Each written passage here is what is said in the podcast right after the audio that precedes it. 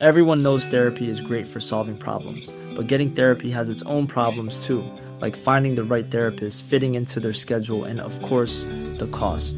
Well, BetterHelp can solve those problems. It's totally online and built around your schedule. It's surprisingly affordable too. Connect with a credentialed therapist by phone, video, or online chat, all from the comfort of your home. Visit betterhelp.com to learn more and save 10% on your first month. That's BetterHelp, H E L P. Heraldo Podcast, un lugar para tus oídos. Luego del incidente del 2021 que dejó inhabilitada a la línea 12 del metro, por fin se anunció la reapertura en su totalidad. Esto es Primera Plana de El Heraldo de México.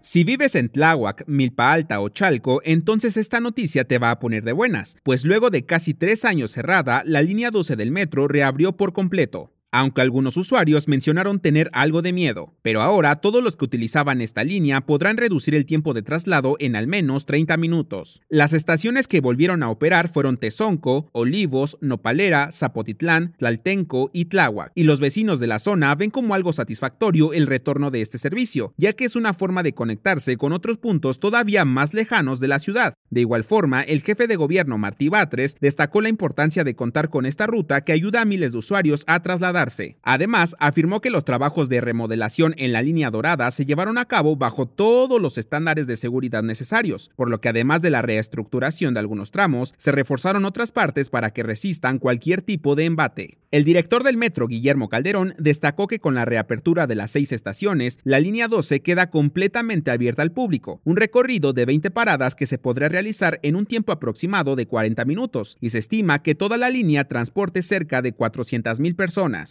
Si utilizas la línea dorada, déjanos en los comentarios qué piensas de su reapertura y si confías en los trabajos realizados. Si quieres estar bien informado sobre las elecciones del próximo 2 de junio, no te pierdas la cobertura Ruta 2024 a través de todas las plataformas del Heraldo de México. Escríbenos en los comentarios qué te parece este episodio.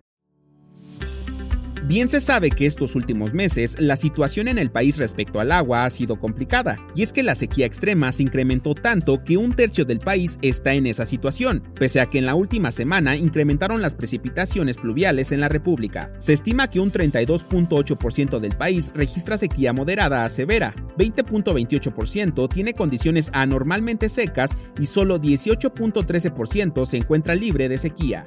De acuerdo con el informe de la Conagua, Sonora, Chihuahua, Durango y San Luis Potosí son las entidades con mayor grado de sequía extrema. Alejandra Méndez Girón, coordinadora general del Servicio Meteorológico Nacional, informó que para febrero las lluvias estarán por debajo del promedio en la mayoría del país y se espera un déficit de lluvias a nivel nacional de 29.3% y en marzo aumentará a 29.7%. Además, también se registra un descenso en el nivel de llenado conjunto de las tres presas de almacenamiento del sistema Cutzamala, que suministran 25% del abasto de la zona metropolitana del Valle de México.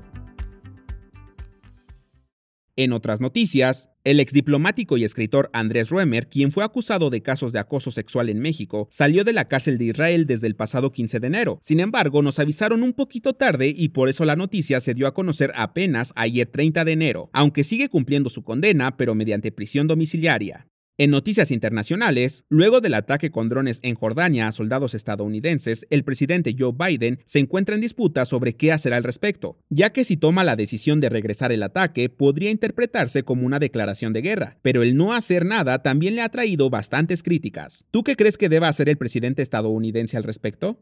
Y en los espectáculos, la actriz y cantante Maite Perroni anunció su retiro de la música, pero mencionó que solo estaría dispuesta a regresar si es que se trata de un proyecto con la agrupación RBD, y aunque no se negó a la posibilidad de nuevos proyectos, como que no se le veía muy convencida.